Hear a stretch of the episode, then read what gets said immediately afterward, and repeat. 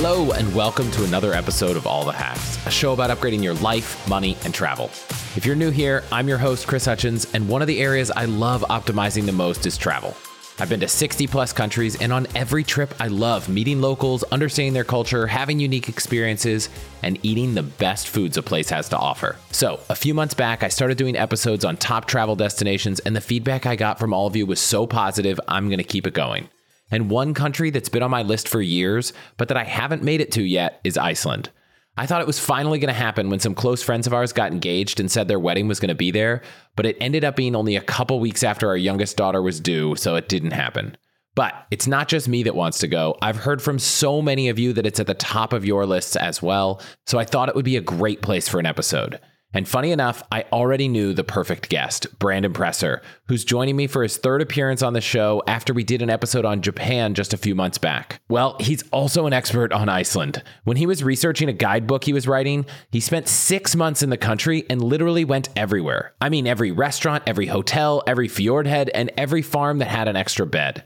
So when I say he knows the country, he probably knows it better than most locals do, and I am so excited to talk about when to go, what to see and do, all the experiences to have, and everything to eat and drink. And then after we're done, I'll cover how you might use your points and miles for your next trip to Iceland. I am so excited for this one, so let's jump in right after this. Did you know that someone new gets impacted by identity theft every 2 seconds? It makes sense when there's so much of our personal information getting shared online without our consent. I found a listing for my dad on a site called Family Tree Now that had his name, age, address, phone number, email, past addresses, and the names of his relatives. And that was just one of the 69 listings that had his info. Fortunately, instead of spending hours finding all the sites with his info and submitting the request to take it down, I got it all done in minutes with Delete Me from Abine, and I am so excited to be partnering with them for this episode. Delete Me is an amazing service that will not just find and remove your personal information from over 500 data broker websites, but they'll continuously scan for new data that shows up and get that removed as well. On average, Delete Me finds and removes over 2,000 pieces of data for a customer in their first 2 years, and to date, they've removed over 35 million pieces of data for their customers. So if you want to get your personal information removed from all these listings on the internet, go to allthehacks.com/delete me and get 20% off a plan for you or your entire family. Again, that's allthehacks.com/delete me. Brandon, thanks for being here. Thanks so much for having me again. You knew everything about Japan. You know everything about Iceland. There are even other countries you know everything about, so I'll probably have you back.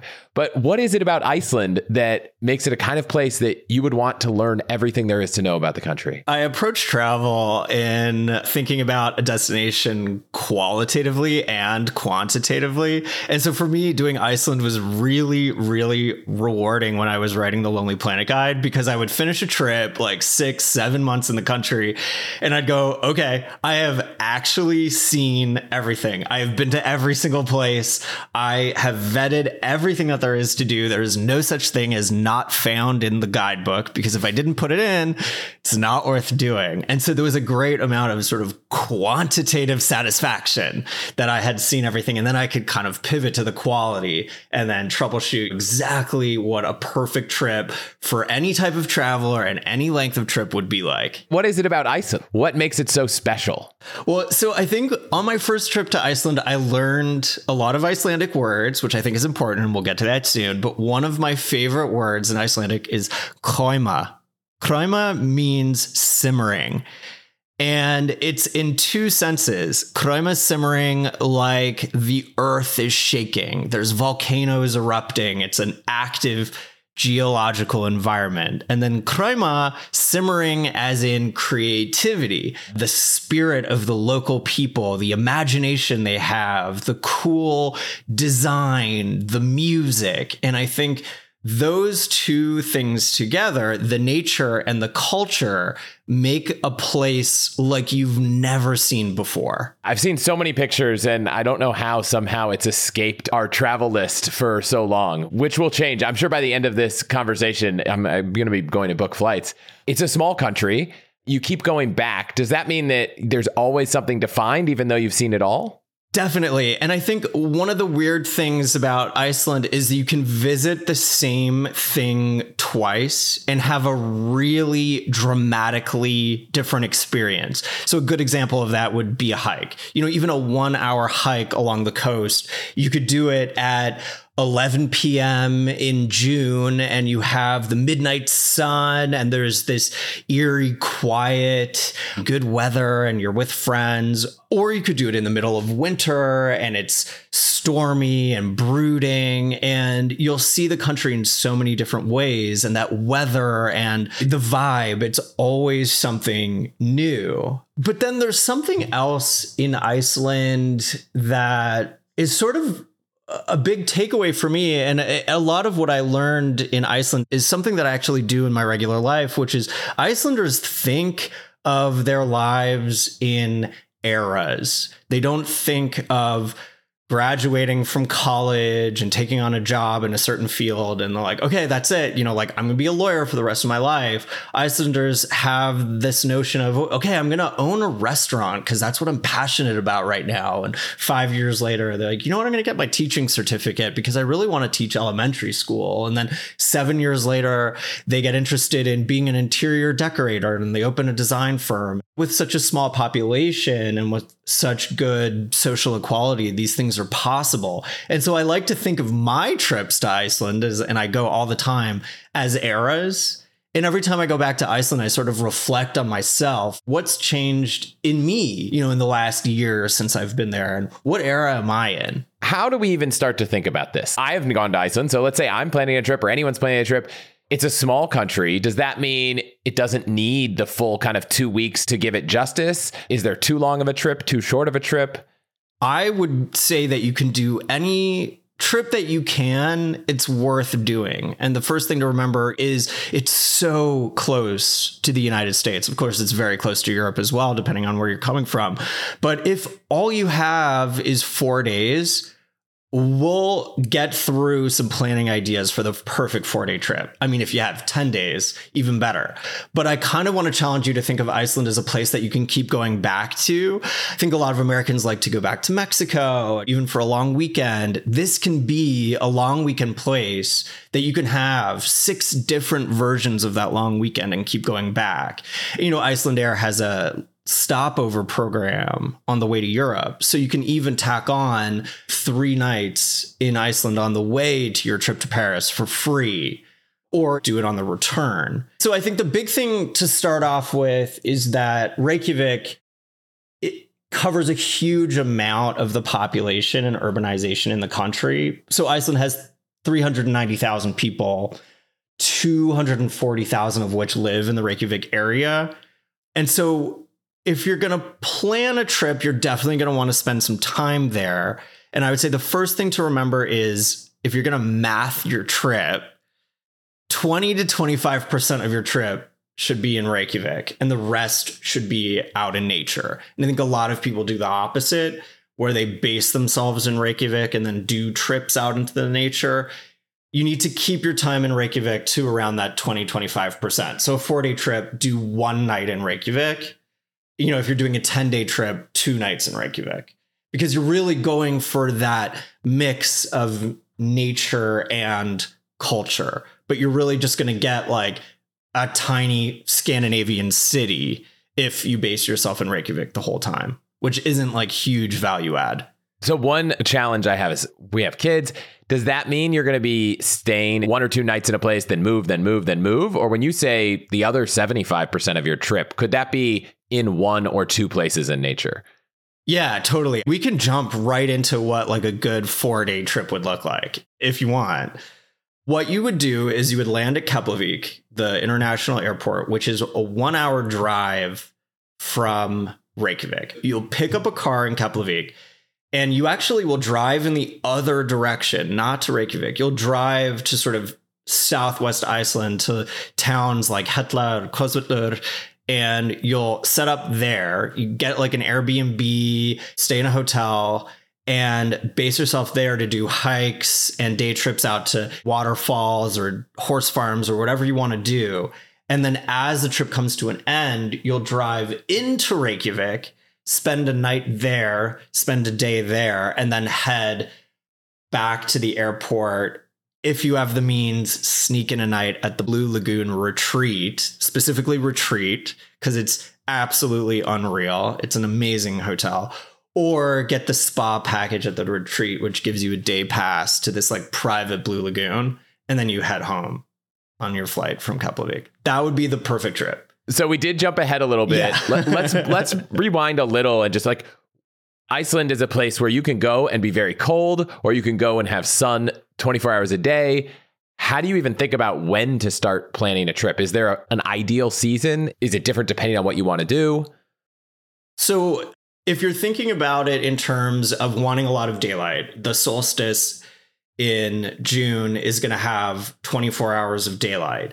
And when you read a lot about Iceland, a lot of online sources get it wrong. They say June, July, August. But if you're doing the math and you're actually thinking about the sun, if it's kind of mid-late June that has the most sun, then it's May and July that have the second most sun. So if you want all of that daylight, I would look at doing warm weather during the summer. Best hiking is July and August, when practically every pass and every road is open because the weather has warmed. If you're just looking for that daylight, think maybe May, because you're not really in the highest of high season. But in the way that people know the glory of the midnight sun and all of that good stuff, they think that there's basically darkness for the rest of the year. But I love going in March and October. So, for example, March 1st, you have the sun coming up at around 8:30 a.m. and the sun goes down at like 6:45. You still get a full day of daylight and you get some glow on the horizon and you get no tourists really relative to the summer. And the same goes for October. I think I probably prefer October a little bit more because you have more green from the summer before the snow cover. March tends to be a little bit more brown. So if you want those perfect photos, October would be my ideal time to go. And I'm actually going to go this October. And I kind of regret telling everyone that it's the best time to go because now it's going to be overloaded and my hotels are going to be expensive. Well, you just got to book it quick. But yeah, exactly. Or you probably know everyone. But what about the winter? Is there a case to be made to go visit Iceland in December or January? Yeah, absolutely. Much in the way that the Danes have commoditized this idea of hygge, this coziness that is so cozy, it's sort of impossible to describe. The Icelanders embrace that as well. And if you're looking for a cozy, more romantic holiday where you're snuggled up in a cabin, or you want to embrace cafe culture in Reykjavik, you can certainly go in the dead of winter. Your experience then will be a little more culturally heavy than it will being out in nature, because it's not that Iceland's really cold. So I grew up in Ottawa in Canada, and that is proudly the coldest capital in the entire world. You would think Reykjavik would be colder by temperature. It's the wind in Iceland that makes hiking and traveling really difficult. And the wind can be there in June. It can ruin a hike on the warmest of days. So that's kind of when to go. Before we go into places, you talked a little bit about the vibe and the experience, but what's the culture like? What are people like? Are people friendly? Can you get to know them? How would you describe culture in Iceland? I think our first cultural touch point for a lot of people is Björk. And she brings this weirdness, right? The swan dress and all of this kind of stuff. And she is certainly a character. But there is something about her that you find in a lot of Icelanders, which is this uninhibited creativity. There is no shame in pursuing your passions. And you find that a lot of people are artists in some capacity or have this propensity towards the creative. And it can be really refreshing how it's expressed in a cool haircut or people designing their own jewelry. There's no fear of being judged. But on the other hand, there's this Scandi coldness.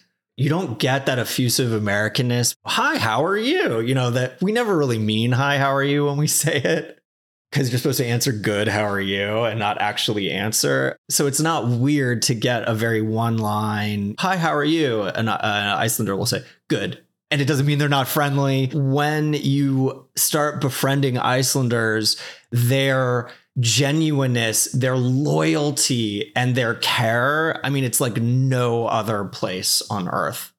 How do you go about doing that if you walk into a bar and you're like, hey, how's it going? It's like, good. Is it just pushing through it? What's your tips there for people who want to experience that warmth? So I actually wrote a section in one of my Lonely Planet guides about how to blend in Reykjavik, because it's just so painfully obvious who's a tourist and who's not. And you have to remember, right, there's almost 400,000 people in Iceland.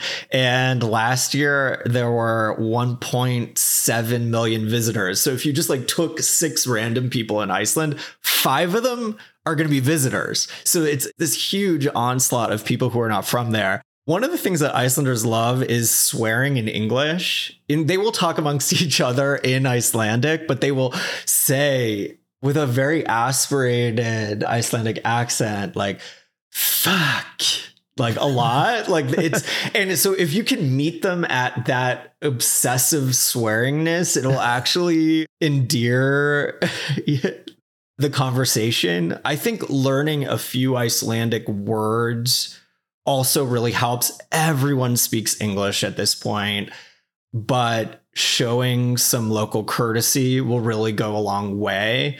And I think getting out of Reykjavik and going into smaller towns, it's a lot easier to make local friends there, because by virtue of Reykjavik having a lot of locals, it also has a lot of tourists. A lot of the hotels are there. But when you're off in the smaller town like Husavik or Akureyri or Eilstaðir, you'll meet people off faster because they're like, who are you? This is a town of 700 people. I've never seen your face. You said local courtesies. Are there any cultural norms to be aware of when it comes to etiquette or things to do or not to do in Iceland?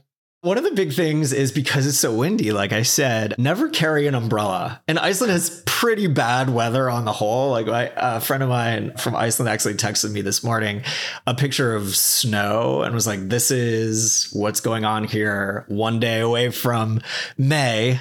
But never carry an umbrella, because the wind will just tear it to shreds. So if you ever see someone walking down the street in Reykjavik with an umbrella, you know that they're not from there. Another thing is there's a lot of stray cats in Reykjavik. So if you have a funny comment about loving cats or knowing about the stray cats, that's absolutely a thing. And a lot of people at Reykjavik also refer to sections of town by the zip code. So central Reykjavik is 101. So people are like, oh, where are you staying? If you try to like say the cross street, that's not what it is. You say, oh, I'm staying in 104, or like, make sure you know the zip code, the postal code of where you're staying, because it's like these little things that will signify that you're not like a total noob. Even if you are. Even if you are. Okay. So I'm ready to start planning. You've sold me. What are some of the real highlights that someone needs to make sure to include on any trip? And then let's talk about, you talked a little bit about 4 days, but let's talk about planning like a week or 10 days. Okay, so to give you a sense of Iceland's size, it's about the size of Ohio, but you're never going to drive through Iceland in the middle. You know, the sort of Cincinnati, Columbus, Cleveland chevron, you're never going to drive that. Instead, you're going to have to drive the circumference of the island. And there's a very aptly named road called the Ring Road. And a lot of people set their sights on the Ring Road when they want to visit. And I think if you were to complete the Ring Road without stopping, I think it would take about 17 hours. And so a lot of people think, okay, I'm going to do this in like 5 days. Like I'll drive 5 hours a day, look at cool things out the window, stop every once in a while for a cool thing. I wouldn't attempt the Ring Road unless you have 10 days. And I probably wouldn't even plan it so that you were moving like 2 hours and then a night, 2 hours and then a night. I would actually try to book 2 nights every time you stop so that it doesn't feel like a total slog. And while you will see beautiful things out the window on the Ring Road, and all the car accidents in Iceland happen because people see something so beautiful that they slow down, not realizing someone's right behind them. But you really need to get off the Ring Road. All of the best stuff are all along the detours. And so giving you the luxury of time will definitely give you the opportunity to see those cool things.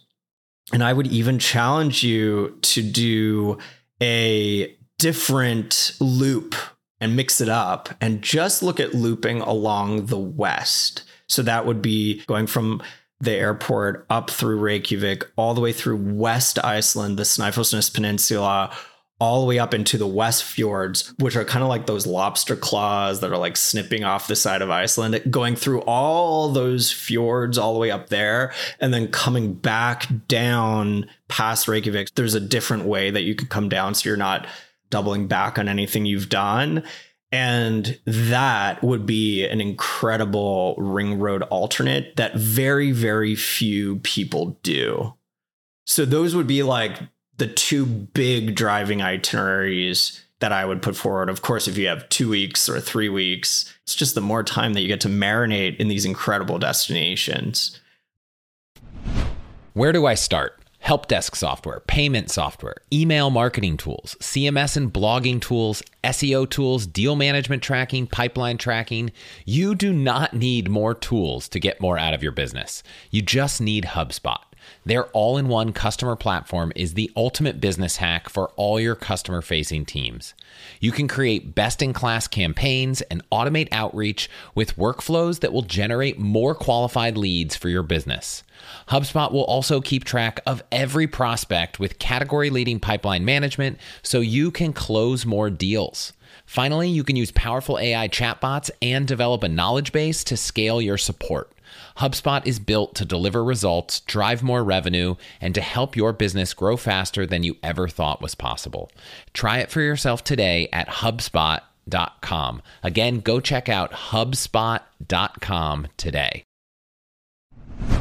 I love keeping my life and work organized, and I really don't think there's a better tool than Notion to do all that, which is why I am so excited to partner with them for this episode. We use Notion to track all of our family and house projects, plan trips, and even write down questions to ask our pediatrician during our next visit. And then for all the hacks, it's where I plan everything: podcast episodes, newsletters, upcoming guests, this book I'm working on, and so much more. I really don't know what I'd do without Notion, but fortunately that's a question I don't spend much time thinking about. But now Notion has gotten even better as I continue to use Notion AI all the time. For example, on the personal front, we've used Notion AI to brainstorm places we could go for a family trip and even write up itinerary ideas. And on the work front, it's helped me brainstorm episode ideas and turn lots of messy notes into something much more polished. And it just keeps getting better. I can definitely tell you that Notion AI helps me work faster, write better, and do things that normally take hours in just seconds.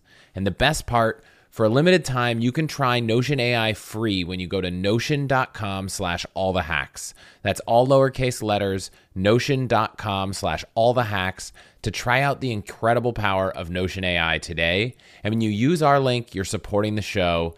This is a limited time offer. Try Notion AI for free right now at notion.com/allthehacks. I can kind of go through each region very quick and how Icelanders kind of see it. So you have the capital area, which is Reykjavik, and they have the suburb Kópavogur, and then Hafnarfjörður, which is like a little town nearby. So that greater region is very urbanized, a ton to do.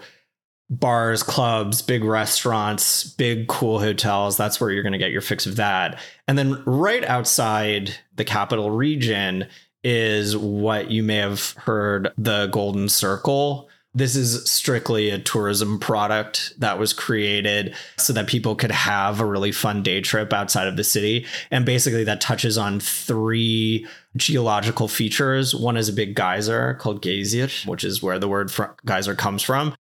And then Gullfoss, which is golden waterfall. And then Thingvellir, which is where the old parliament was and where actually the continental plates are cracking open. So you get these three really cool things. It's like a 4-hour experience. It's a totally fake thing. And you could certainly drive through it on your way to something else. What's sort of exciting is just beyond that, Blue Lagoon is actually opening a brand new second resort up there. It's just about to open. So that's really exciting and will kind of change the flow of how people are moving through that Golden Circle. But the thing to remember, and before I kind of like quickly touch on the regions, is that there's no such thing as like the waterfall that you have to see.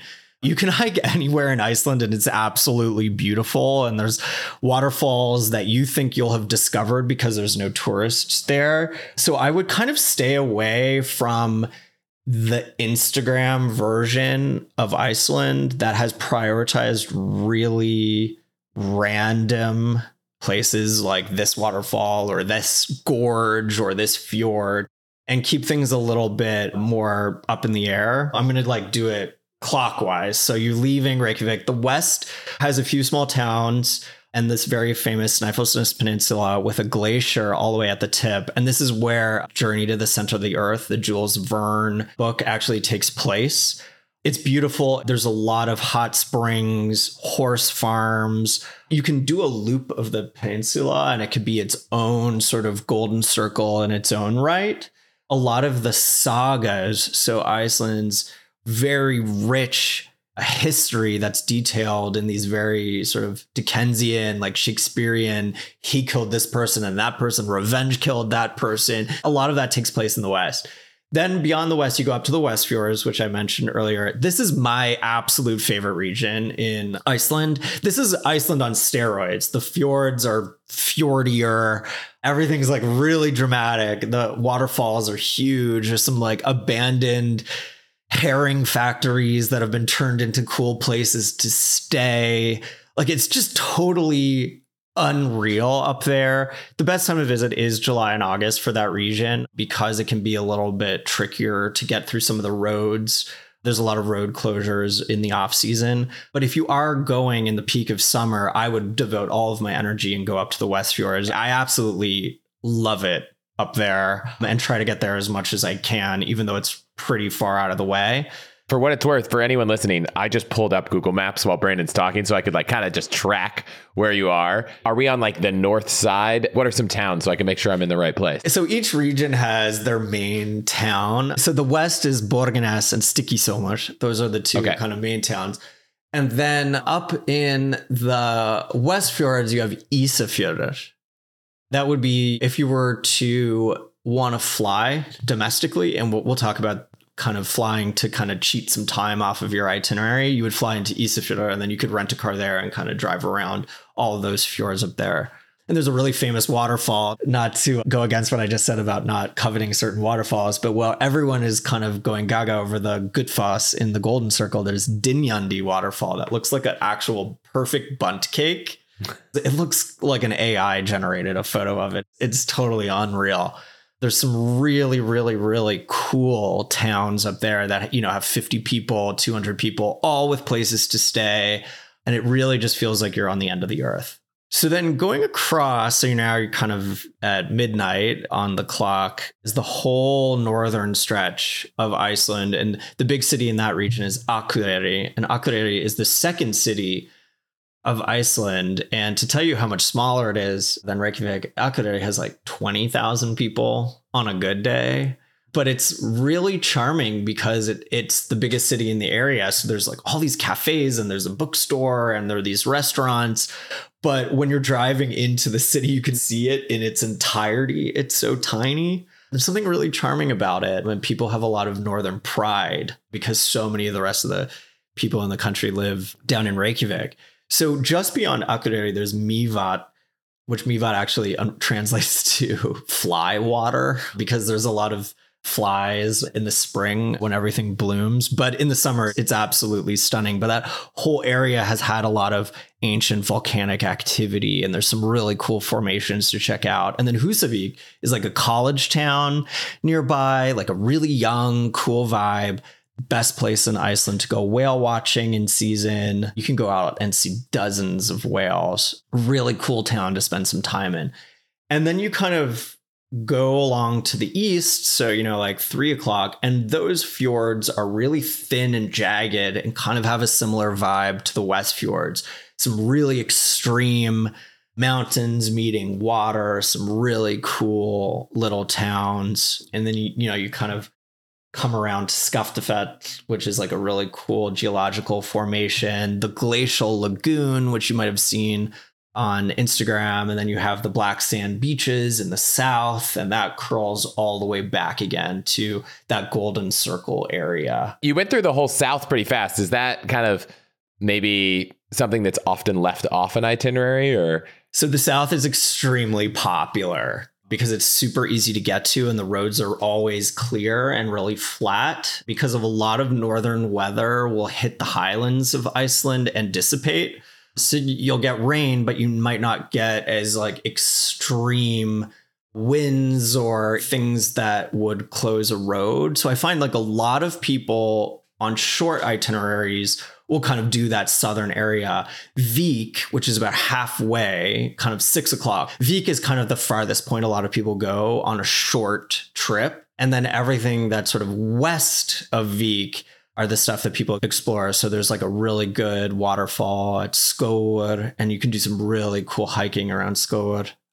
And my favorite hike in all of Iceland is actually from Skógar up over where that big eruption was about 12 years ago. And then you land down into a valley called Þórsmörk between 3 glaciers. The weather's always like pretty good in Þórsmörk because it's protected by glaciers. And that hike is called Fimmvörðuháls. It takes a whole day to do.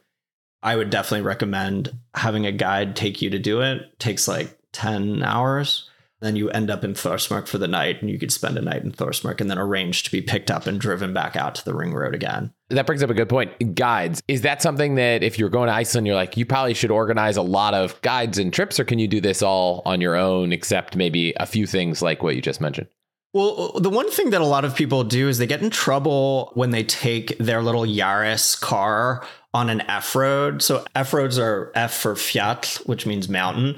And it is strictly prohibited to drive your rental car unless you have like a chonky SUV 4-wheel drive. But it will say like in a sticker in the vehicle whether or not that car can go on an F-road. You will know.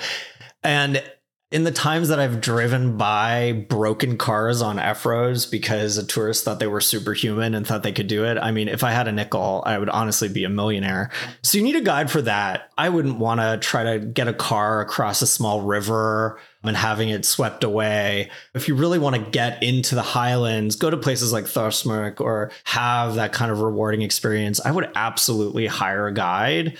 I would also hire a guide because, like I said, you don't have to be precious about the exact trail to hike or the exact gorge to check out or waterfall. And what a guide will do is a lot of them have significant training, and they're going to know, okay, the weather is coming in from the west, so we were going to hike in the west, but today we'll hike eastward. We'll have beautiful skies and a chance of northern lights, and they'll switch it up. And they'll know, because they have that experience from growing up in rural Iceland, what the weather is doing, and they'll just optimize your hike. Like, you don't have to put on your raincoat and have terrible wind just to say that you walked from A to B.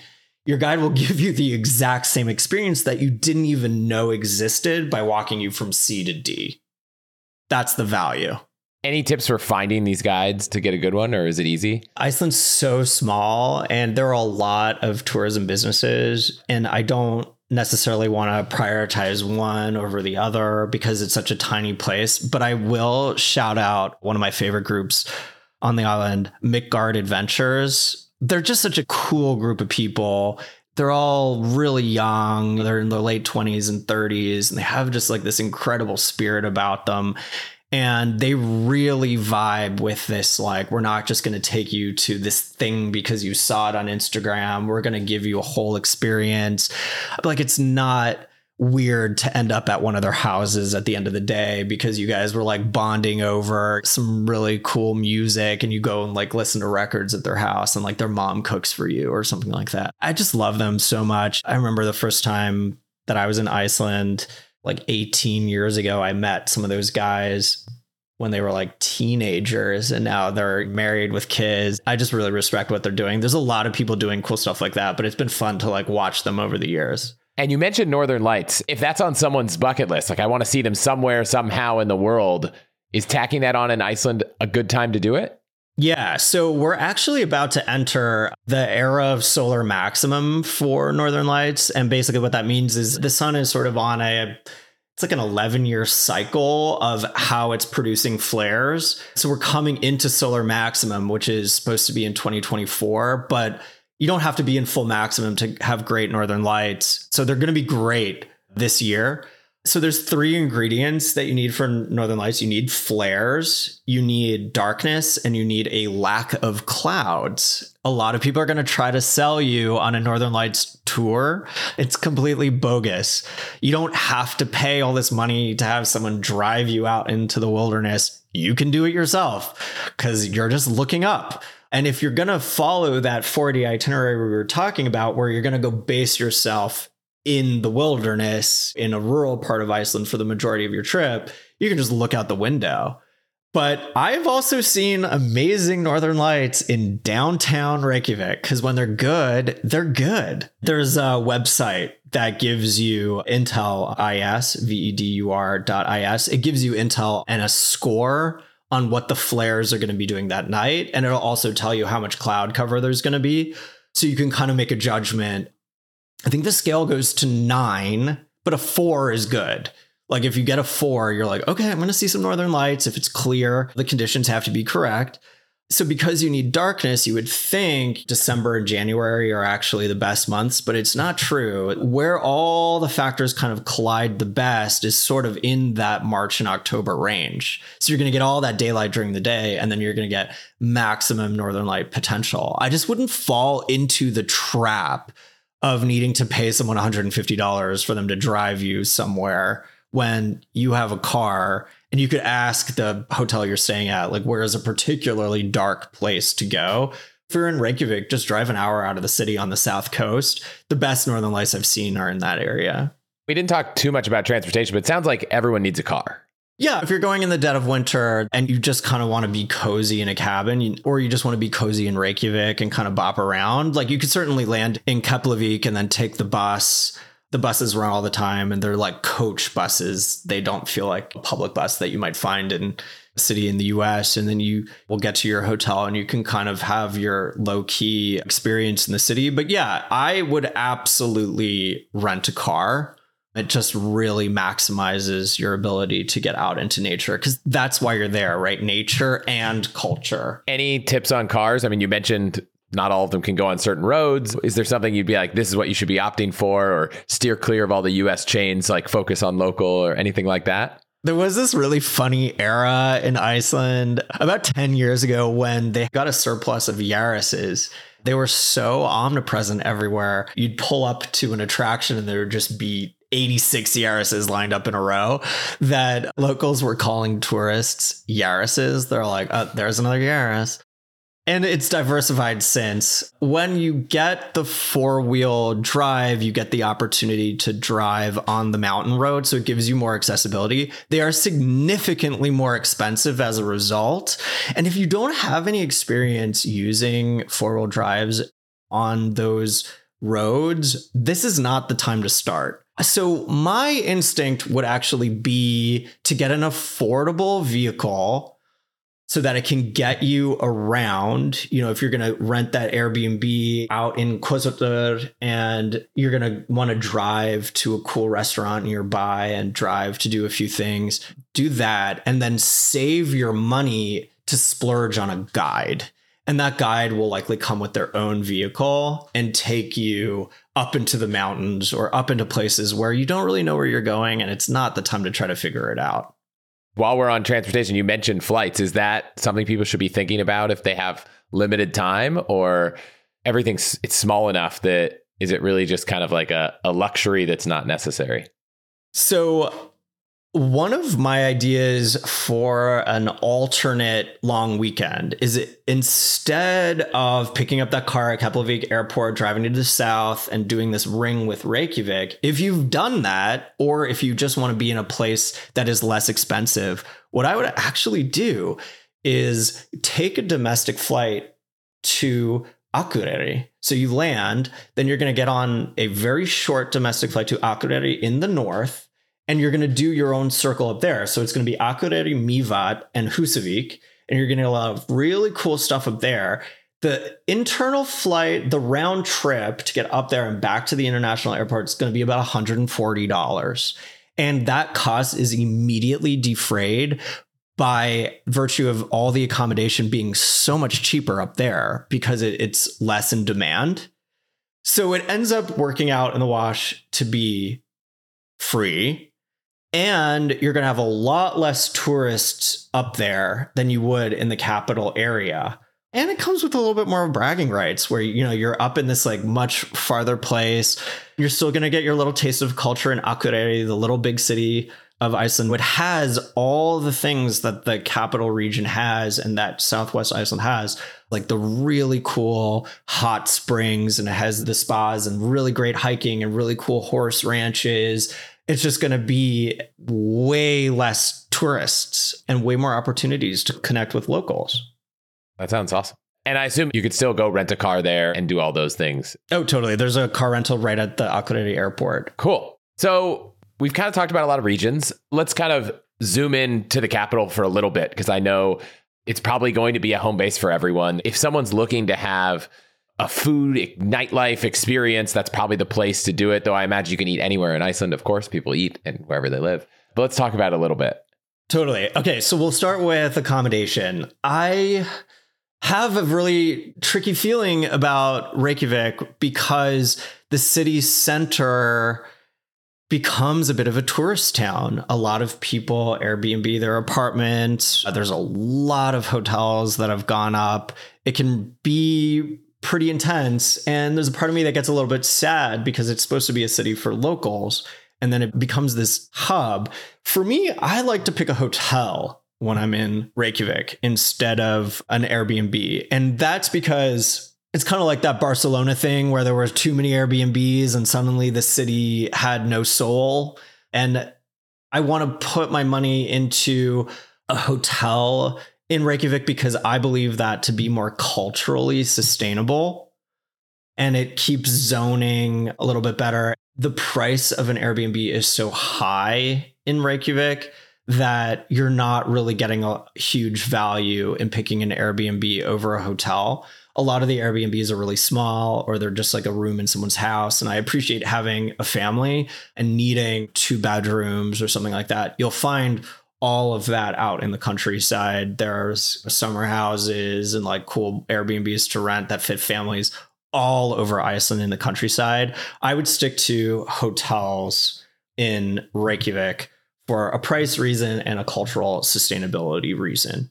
Now, as far as picking things to eat, if we go back to that idea of eras before, a restaurant could be wildly successful and the chef could just be like, you know what, now I want to be a school teacher. I'm going to close my restaurant.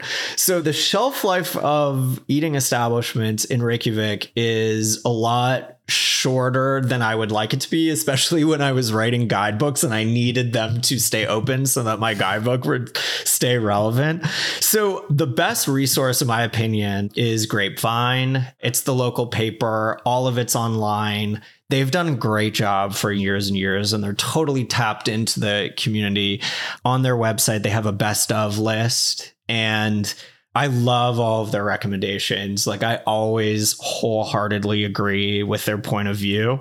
Some of my personal favorites that have been around for quite a long time are Fish Market, Fish Company, Dill, which is just like a great restaurant if you're celebrating something. It's sort of a cut above and just really wonderful. Ox is really cool. It used to lurk in the back of another restaurant, and now it's opened in its own space. And then the cafe culture side, Reykjavik Roasters, they're everywhere now. It started as one spot. There's a few locations. Great stuff. Great places to sit and hang out. But I really like Cactus Espresso Bar. And all my friends in Iceland are talking about this new place that's opening called Anna Jona that is getting a lot of buzz. And I'm really excited to go check that place out when I go back. The other thing also on the food side is not to snub fast food. Icelanders love their American style fast food and their candy. So you got to get a hot dog. And when you order the hot dog, ask for it einar með öllu, which means one with everything. And that comes with like crunchy, like funyuny things on top. And that's a must. It's like, you know, drunk food at 3 a.m.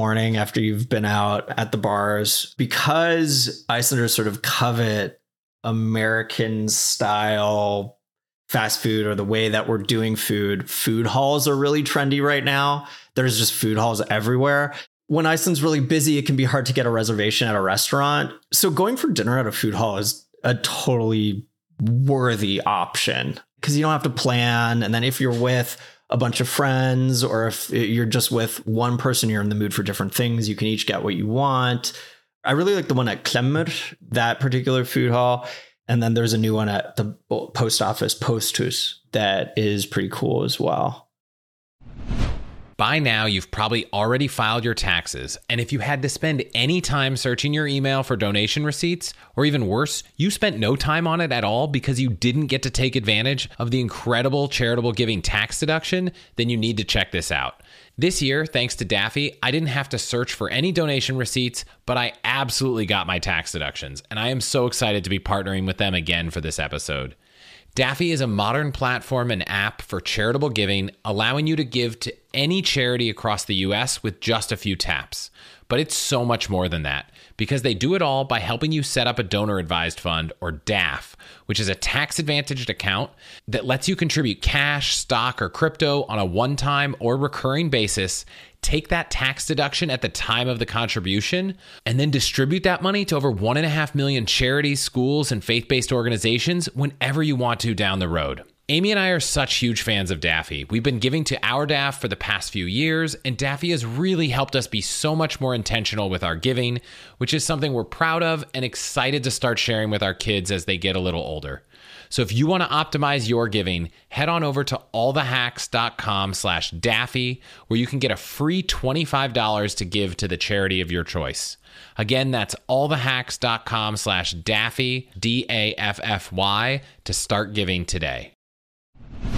As the weather warms up and flowers start to bloom, it is the perfect time to take a fresh look at your financial planning. If you've been meaning to get life insurance but have been putting it off, now is the time. With Fabric by Gerber Life, it's quick and easy to help protect your family's future so you can get back to enjoying life, and I am excited to be partnering with them for this episode. Fabric was designed by parents for parents to help you get a high-quality, surprisingly affordable term life insurance policy in less than 10 minutes. And when I say surprisingly affordable, I actually went online to compare prices, and I found Fabric to be highly competitive with great policies like $1 million in coverage for less than $1 a day. It takes less than 10 minutes to apply, and you could be offered coverage instantly with no health exam required. So, protect your family today with Fabric by Gerber Life. Get your personalized quote in seconds at meetfabric.com/allthehacks. That's meetfabric.com/allthehacks. meetfabric.com/allthehacks. Policies issued by Western Southern Life Assurance Company, not available in certain states. Prices subject to underwriting and health questions. I just want to thank you quick for listening to and supporting the show. Your support is what keeps this show going. To get all of the URLs, codes, deals, and discounts from our partners, you can go to allthehacks.com/deals.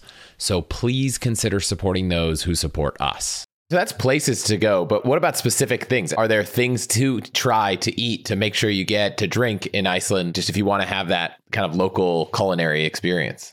There's a lot of novelty food in Iceland, like rotten fermented shark and all this kind of stuff. And it's pretty gimmicky and it doesn't make a meal. So the two things that I always recommend is fish and lamb. And the lamb roam free in the Icelandic countryside, and they eat angelica. So they have like a very distinct taste because they sort of absorb that herbaceousness when you eat them. It's really incredible. And they serve the lamb towards the rarer side. It's a really different lamb experience than what you're going to have in an American restaurant. The fish is just totally incredible. Everything is freshly caught, and you're going to find it in a lot of different forms. At the more down-to-earth restaurants and a lot of restaurants in the countryside, you're going to get lamb soup or lamb stew or a fish soup or a fish stew. And that's the perfect way to fill up for significantly less money while you're on the road, and it's in a vat, so like it comes quick and they serve it to you. By far my favorite thing is to eat all like grandma's recipe, even at the nicest restaurants. I'm thinking about all these places you mentioned. Is Reykjavik small enough that it's like, it's pretty easy to get around? If you're there for 2 or 3 days, do you need the rental car there to go check these places out? Or how do you think about that? Absolutely not. If you're planning to only go to Reykjavik on your trip for a few days, do not get a rental car, because parking is a total nightmare in the city center. All the locals have vehicles because they want to go out to their summer houses on the weekends. They want to get out of the city and explore. And a lot of their needs, like a lot of the big grocery stores and malls, the big box shopping that they need to do is a little bit outside the city center. So they need a car for that. I would absolutely advise against getting a vehicle in the city. Beyond restaurants, the big social pastime is the hot pot culture, the hot springs culture. There's water everywhere. And Blue Lagoon has been famous for a very long time. It's right near the airport, so a lot of people go. But I would highly recommend going to a municipal pool while you're in Reykjavik. There's a lot of them. My favorite one is Vesturbæjarlaug on the west side. Walkable from the city center. I've been there 300 times maybe, and it's totally walkable from the apartment that I used to have, which was right in the city center. There's just a social element to bathing in the water. It's like the perfect hangover cure. I like going in the evenings. At the end of the day, it's like you've been walking around, your legs are tired, maybe you were on a hike, and I would absolutely do it in central Reykjavik, in addition to doing it all over the country. But this is a really important part of the Icelandic experience.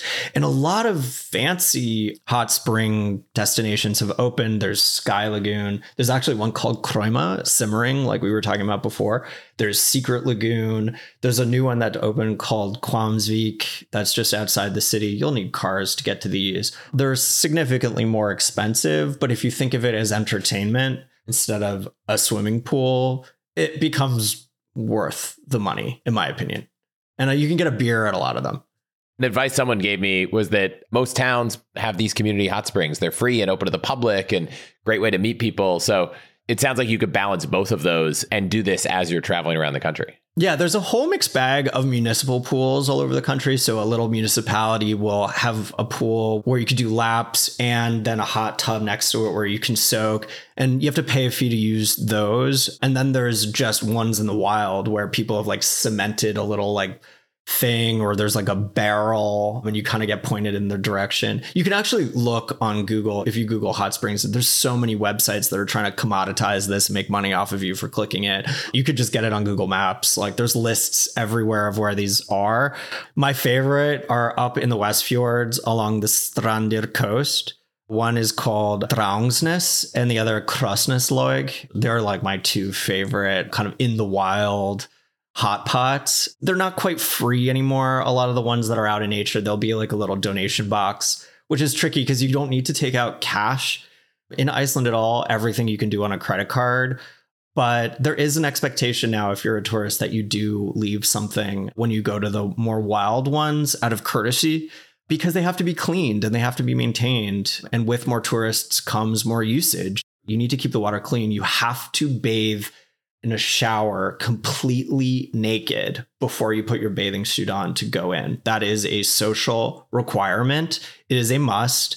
A lot of the fancier facilities have private showers. All the municipal pools just have nozzles. You must get naked. A lot of the facilities used to have professional watchers that would watch you bathe to make sure that you were using soap to clean under your arms and your bathing suit area. Wow. And that just reminds me, like, there's a cultural norm, like make sure you know that so you don't get in trouble. Any other random things like that to keep in mind?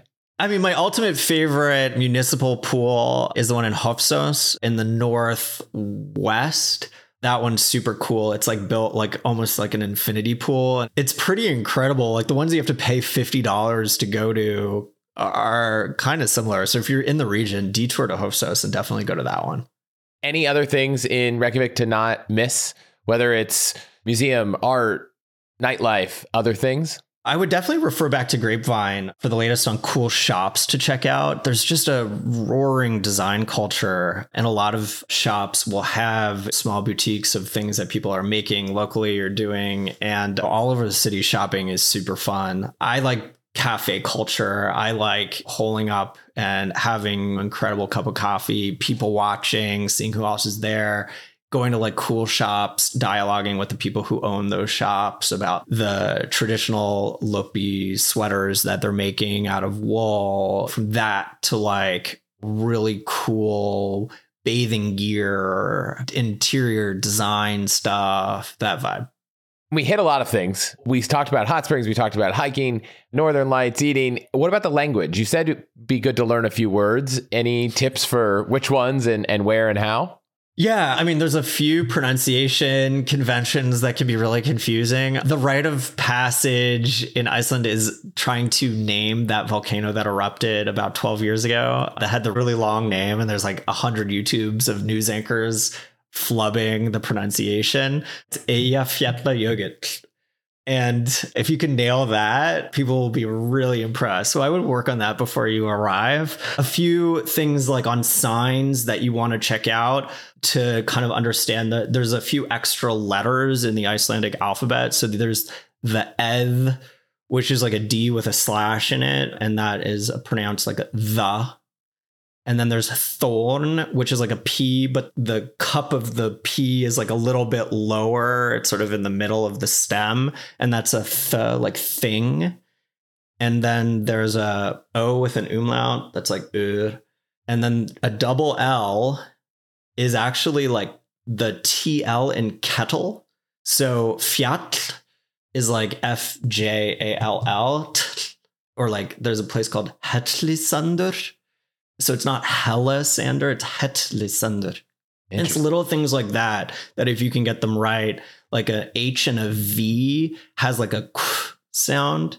So there's a town outside of Reykjavik called Hveragerði, but it starts with an H. You'll kind of lose people if you're like, where's Hveragerði? It's Hveragerði. It's tricky, but you need to get these things in order for people to properly understand you. The J is like a Y. So again, the word for mountain, fjall, is F-J, fjall, double L-T-L. Those are just a few examples. So unlike some places where it's like, oh, maybe I should learn where's the bathroom, where's this? It sounds like maybe the better thing to focus on is just try to nail some pronunciation. So when you're talking about places to go and landmarks and stuff like that, you could just say them. Yeah, the ones that I just mentioned, I would go back and re-listen if you are going and try to get those. That's like a good 5 or 6 to nail. There's a few more, but I feel like that might be too deep of a dive. That's a really good start. If there are 3 words that you're going to remember, gratitude, I think, is always the most important, to express gratitude. So thank you, takk fyrir. And then people say bless, like bless you, bless, when they say goodbye. So it's not religiously charged. It's just when you leave a store or say goodbye to someone, they will say bless to you, which can be a little confusing if you don't know what it's for. And then good day, good dine. All right. Any other kind of secret places, that great Iceland vibe, maybe not as crowded, that you want to tap on? I like really can't over express how much, in the way that so many Icelanders live in the Reykjavik region, so many tourists congregate in the Reykjavik region. If you have the energy to get far away out of the region, the East Fjords or the West Fjords, you will have an experience that you covet with significantly less people. So if that is something that's really important to you, put in that energy, take that domestic flight or put in the drive, and you'll get that return. And I know you don't have kids, but you've met plenty of people that have traveled around Iceland. Kid-friendly place, culturally, and kind of some of the activities?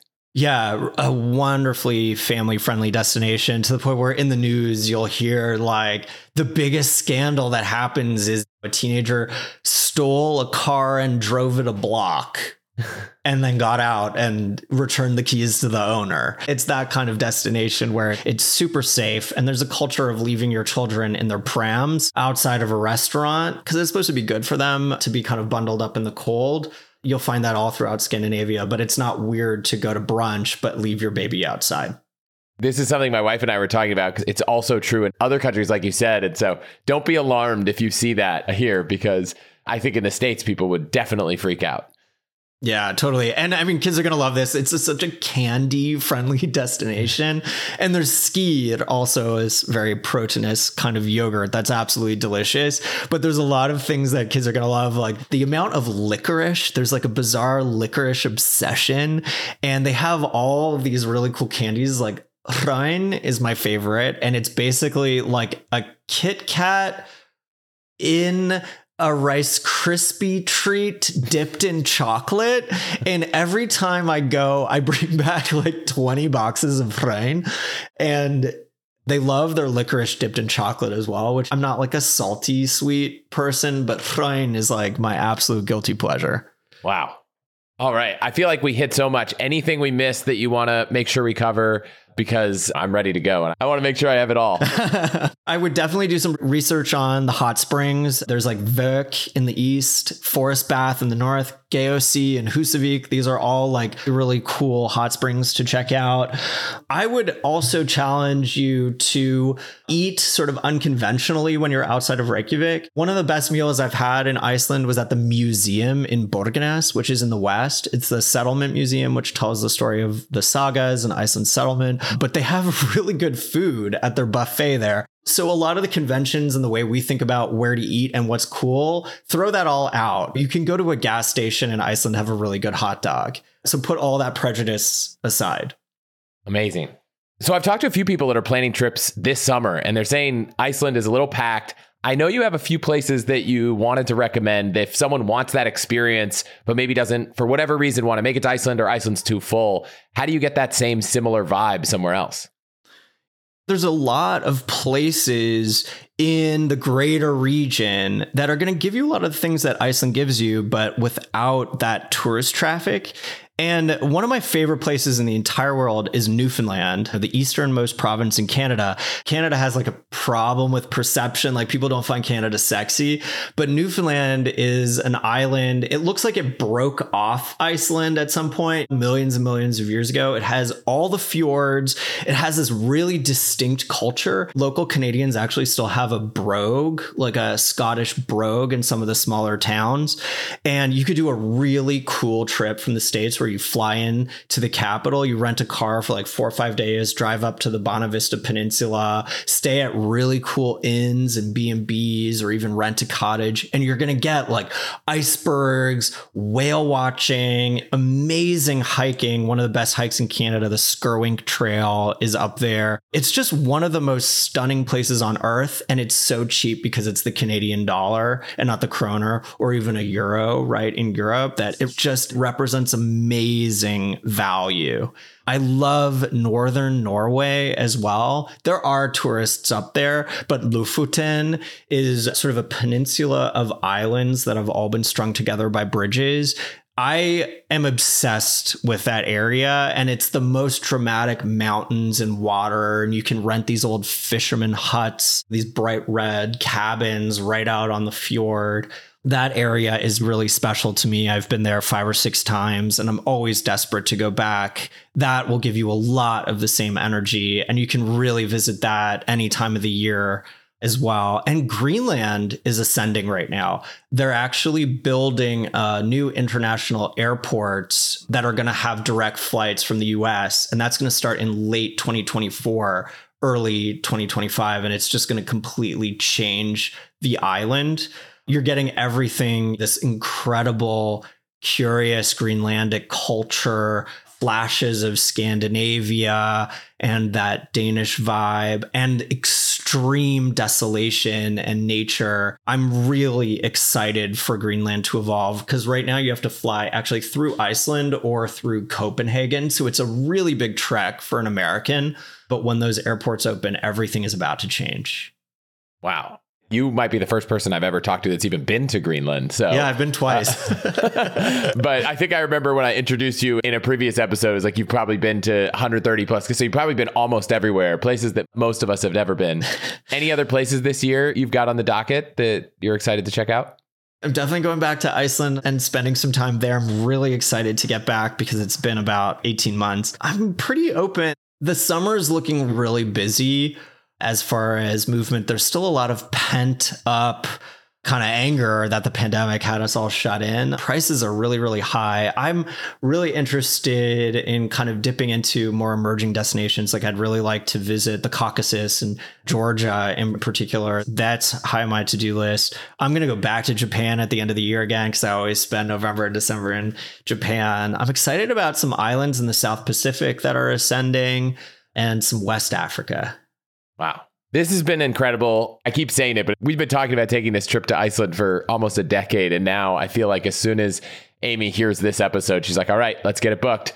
One more thing that I wanted to mention, the Icelanders believe in a hidden world and hidden people, which means that there are elves that we can't see that are lurking in stone formations. And you'll find a lot of the names of things like farms or Elf Church or Elf Lake, like Alftavat, Elf Lake. And the government actually has someone who can communicate with a hidden world on retainer. And so when they want to build a new road in the middle of a lava field, they actually have to consult her to check if the elves are okay with their land being touched. And I just love that there is this very quirky facet that sort of underlies your experience. Is there any way that someone traveling could like soak that in? Is there some like elf tour, or can you meet with this government representative of the elves? There is. There's actually a place called the Elf Garden in Hafnarfjörður, which is the town just outside of Reykjavik. A really easy drive if you have a car. It's in the greater Reykjavik area. And it's the woman who used to work for the government doing this. And she has an elf center. And you can learn where the elves are hiding. And if she's around, you can talk to her. Wow. Okay, Brandon, I have one more thing. This is a little bit of a long shot. And so feel free to say no. But on the wild chance that we could get a handful of people in the All the Hacks community interested to plan a trip to Iceland, would you be up for being a part of that and organizing some kind of like All the Hacks Iceland experience that meets the needs of these people? So if we're coming with kids, like we'll find someone, maybe a local teacher who can watch kids during the day so we can go on some of these adventures if kids are young, that kind of stuff. Oh, definitely. I mean, 3 phone calls and we'll have one of the best guides all to ourselves to take us on the hidden hikes. Check out some of those hidden hot springs that no one else knows about. Meet some locals, spend time with them. Oh, yeah, let's do this. Okay, so I'm going to go allthehacks.com/Iceland. I'm going to put a small survey. This is not something that I'm saying is happening, right? This came up on the fly. But if you go to allthehacks.com/Iceland, answer a couple questions that I'll write up, and maybe we'll see if this can happen. Where can people stay on top of all the travels you're doing, everything you're writing? Because you just have such a great wealth of knowledge when it comes to all this stuff. I try to post organically on Instagram, you know, when I'm on a trip researching. I write mostly for magazines now. I write a lot for Bloomberg and Vogue and Condé Nast Traveler and Traveler and Leisure. So, you know, on my Instagram, I'm just kind of posting different stories that I'm writing, different places that I'm researching. I really love connecting with all the listeners there. It's been super fun. When we did the Japan episode, I get a message a day from people that are currently in Japan, like with a photo of one of the restaurants I recommended, being like, oh my God, I just ate here and it was so good. Thank you. I just want people to enjoy travel. It's become so expensive that I want people to get the most out of their experiences. So feel free to reach out to me there. I have a personal website, brandonpresser.com. It's not a blog. It's just where I aggregate a lot of my information and books and articles. You didn't say it, but it's Brand Press. Yeah, Brand Press. The first 5 letters of my first name and last name. Awesome. All right. Thank you so much for being here. I will send you some notes when we're there, which hopefully isn't too far from now. Awesome. Thank you so much. Wow, that was so awesome. The entire time I was thinking, how am I going to plan this trip to Iceland this year? But now I'm thinking, how do we actually make this All the Hacks Iceland trip work? yes, it's a crazy idea. We'll see if any of you are interested. Go to allthehacks.com/Iceland and let me know. I'll also include something in there for other countries. So if you're not interested in Iceland, but you're generally interested in the idea, still go and fill that survey out and we'll see what happens. So Iceland is interesting because it feels so far away, yet from the East Coast, it's only 6 hours. And from the West Coast, it's actually only about 7.5 hours, at least from Seattle. So I had to actually go to this website, gcmap.com, which is the Great Circle mapping tool, which is interesting for flight distances.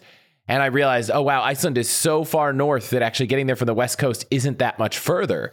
And so comes to question, if you're saving up all these points and miles and you're really always trying to do these great international business class trips, is Iceland really the trip to do it? And for a lot of reasons, I would say maybe not. But let me run through all the different ways to get to Iceland from the States and Canada. First off, there are 5 airlines that you can fly. I'll start with U.S. carriers, United and Delta.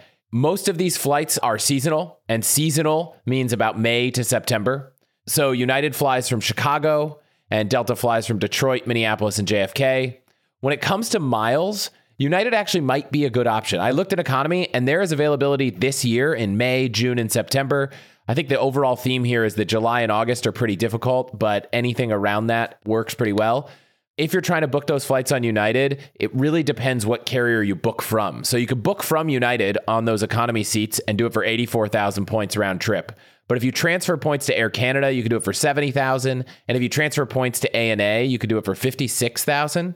I saw a lot of reports online that Avianca was also a great transfer partner, but for whatever reason, when I searched for these flights on the Avianca site, it didn't see the availability.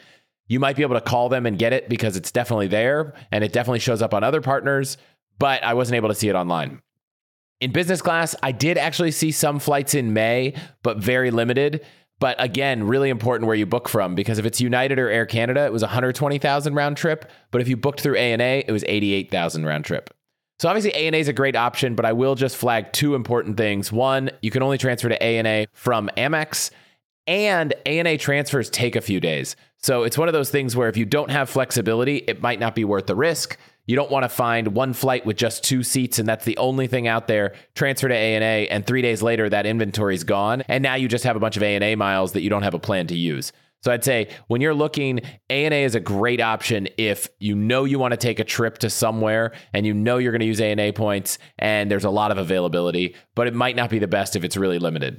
On Delta, I'd say unless you just really want to burn your Delta points, there's not a great option. I looked from JFK in New York and in economy, the best possible deal I could find for all the dates was 160,000 points round trip. And in business, the cheapest absolute thing I could find was in September. There were some flights for 450,000 round trip, which is absolutely crazy. Using Delta miles for good value is so hard, which is why I generally try to not accrue any Delta miles if possible, because it's just so challenging. In fact, most of the time I've been using my Delta miles has been for domestic trips, little short trips where the flight might be $300 or $400, but it's only 10,000 miles. Otherwise, I've found it very hard to find availability for anything. And if so, you really want to plan far in advance. Other North American carriers, Air Canada, which flies from Montreal and Toronto. I did find some availability. It's pretty decent. In economy, it was 70,000 miles. In business, it was 120,000. That's what it takes to use Air Canada miles. Again, similar to United, you might want to see if there's another carrier like ANA that makes it cheaper to buy. Then for the Icelandic carriers, there are 2.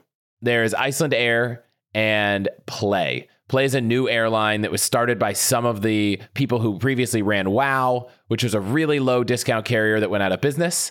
If I remember correctly, and do your homework, when they went out of business, it was a real big mess for anyone who had flights booked. So I would say keep that in mind if you're planning something really far in advance. Icelandair flies from so many destinations in the US. I think it's about 14, all the way from Vancouver, Seattle on the West Coast to basically the entire East Coast and a few places in between like Denver and Minneapolis and Chicago. Definitely an option, but very hard to use points. Technically, they are an Alaska Air partner, but everything I read online is that it's almost impossible to use Alaska miles to book on Icelandair. If you're able to make it work, definitely let me know, but it looks very difficult. And I wouldn't waste your time on business paid or with points because their business class looks about the same as like domestic short haul coach, just a bigger seat, roomier, but definitely not a lie flat and definitely doesn't look like anything that I like to splurge my miles on for with business class. So for that, you're just going to have to pay. But like Brandon mentioned, they do have a program where if you want to fly Icelandair to Europe, because they have a ton of destinations in Europe, you can do a free stopover in Iceland. So that's another great option if you're paying. And on Play, they only fly from Baltimore, Boston, DC. Technically, they say they fly from New York, but it's from Stewart Airport, which is about an hour and a half bus ride from Manhattan. And then also from Toronto, but from Hamilton Airport, not the main airport. So what's interesting about Play, actually, is that one, very, very, very, very affordable. I was looking at flights and you can get there from as little as $200 each way, which was awesome. And their entire economy cabin for these flights has 34 inches of legroom, which is about the same as you get on Economy Plus, on United, Comfort Plus on Delta. So I'd say if you're buying a coach ticket, sometimes I think the discount airlines, it's going to have the worst experience. In this case, you're actually getting the most legroom of any other basic coach ticket where you're not in the kind of premium economy cabin. However, everything else is an add-on. Bags, food, drink, and there is no power, no Wi-Fi, no entertainment. So no frills except the legroom, but super cheap. The short of that, unfortunately, is that there aren't a lot of great options for points and miles. Yes, you can do it on United. Yes, maybe you could do it through Air Canada. Everything else is going to be tough. But fortunately, there are a lot of options for not that expensive. And because the flight's short, I think it's not one of those aspirational trips from the perspective of wanting to fly in these beautiful business class cabins and use your points there. So for me, if we were looking to do this, I'd probably end up just buying the economy ticket and flying as close to direct as possible, which unfortunately from the West Coast means changing planes somewhere. And I will say while we're here, despite that it's not relevant to Iceland, I just want to flag that there are a handful of transfer bonuses happening right now for your points. So if you are looking to book a flight in the near future, definitely consider this. For going to Air France, KLM, Flying Blue, there's a 25% transfer bonus on Chase that ends on the 15th, and then a 25% transfer bonus on Amex that ends on the 22nd. So get some extra points there. And then going to Avianca Life Miles from Amex, you get 15% more miles until the end of May. And then from Chase to Virgin Atlantic, you get 30% bonus until June 15th. There's also a 50% transfer bonus to Marriott on Chase until the 15th of May, but I just don't love using Chase points for Marriott, even with this bonus, because I think the valuation's not there. So not one I'm excited about. However, let's move over to hotels. This one is going to be shorter than some countries. I think when we talked about Japan, there were 30 plus hotels in every chain. And when it comes to using your points in Iceland, I found 8 hotels. Now, finding award hotels has historically been a huge pain. It literally was me going on the Hyatt site, the Marriott site, and just searching on individual websites. The filtering, sorting, it's really just not that good. And so I am so thankful. So when I was doing this, I just went to Awaze, which is a site I've talked about before, and I'm such a big fan of. It's like all the great tools that there are for flights. There was never a great tool for hotels. And then Awaze came out recently. I found it this year, and it's just been so helpful. So I type in Iceland, I type in the dates. You can say whether you have Hilton, Hyatt, IHG, or Marriott points, but you can also just say, I have Amex, Chase, or Bilt points, and they'll filter on only the points you have. They also have, you can filter on free night certificates. So if you've got a Hilton free night or Marriott certificates, even how many Marriott certificate points you have, 35,000, 50,000, whatever the category. So they make it super easy. And so I searched for Iceland, and it was very easy to see that there are 8 hotels you can use your points on. So whether you're planning a trip to Iceland or anywhere else, definitely check out Awaze if you're looking to use points for hotels and want to find live cash and award pricing, get award availability, see a calendar of the days those are available. So if there's a hotel you have your heart set on, you can look at when that's available, which I actually used a lot in researching Iceland to try to get a sense of, okay, well, if you were flexible with when you could go, when can you get the best deal on hotels?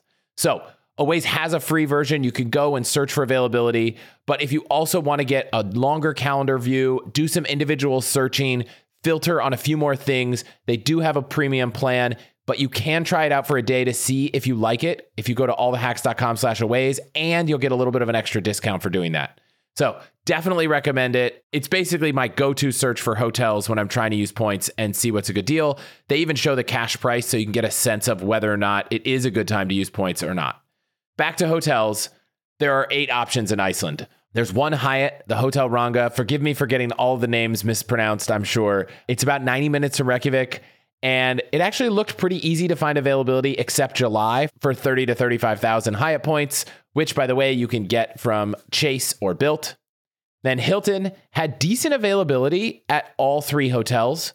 All three are in Reykjavik and between 60 and 80,000 points, but they all had decent availability. So if prices are high, that could be an option if you have Hilton points. And then 5 Marriott properties. One was the Reykjavik Edition, which the Edition line from Marriott has been something that kind of intrigued me. It's super high end. It looks awesome. I've never stayed at one. So that's one that I was pretty interested in. There were some really good values there where a stay was over $1,000 a night, but you could get it for 75,000 points. In general, it's in the 75 to 80,000 point range. So I'd say you get the most out of your Marriott points there. There's one courtyard at the airport. I'm going to assume that you're not going to be spending a lot of time near the airport based on how our entire conversation went. So I'd skip that. Two others in Reykjavik, the 101 Hotel and the Ion City Hotel. Those two and the one I'll get to after are all parts of the Design Hotels collection, and they are all really, really cool. Like, really great design. Looks like a kind of place at least I would really love to stay. They were all in the 60 to 80,000 points a night range. Do keep in mind that with Marriott, if you book 4 nights, you get your 5th night free, so that drops a little bit. Availability varied depending on each hotel. I would say in general, it was easier in June and September and very hard in July and August. The last one is the Ion Adventure Hotel, which looked amazing. It's kind of right in the middle of that Golden Circle area that Brandon talked about. Again, beautiful hotel. These design hotel collections that Marriott has, I really, really like. I've stayed at a few around the world, especially that one I mentioned in the Japan episode, Satsuyama Jujo, and it was awesome. So not a lot of hotel options for Iceland, but there are 8, and the availability for all of them. Yes, you could go to individual sites, but you can also go to Awaze, and it's just super easy because you can see the whole calendar. Again, allthehacks.com/Awaze to get a deal there. And I think that's it. Normally, there's a lot more because there are dozens and dozens of hotels and lots of flight options. Iceland's a little trickier for all of this. I didn't go into all the hotel options that you could stay at for dollars. I'll let you do your own research there. Or if we plan this trip, I'll let Brandon help us out. That's all I've got. I hope you're as excited to go to Iceland as I am. Maybe even on a trip together. We'll see. I know it's a crazy idea. We still have 2 young kids, so maybe it won't happen this year. But it's at least something that I think would be really fun to start doing with this community. So allthehacks.com/Iceland for that. That's all for this week. See you next week.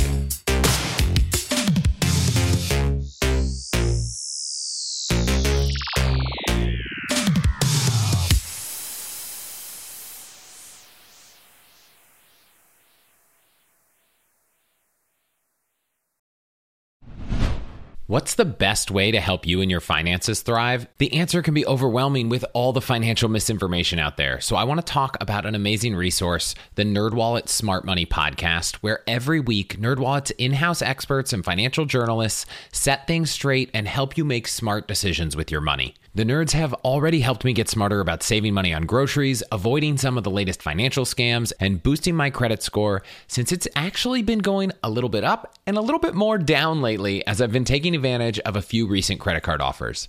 They also explain the real impact that the latest financial headlines could have on your life, so you'll get the clarity you need to make smart decisions with confidence.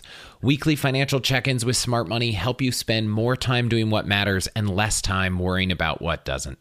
Let NerdWallet's trusted experts untangle today's web of financial misinformation. Listen to NerdWallet's Smart Money Podcast on your favorite podcast app. Future you will thank you.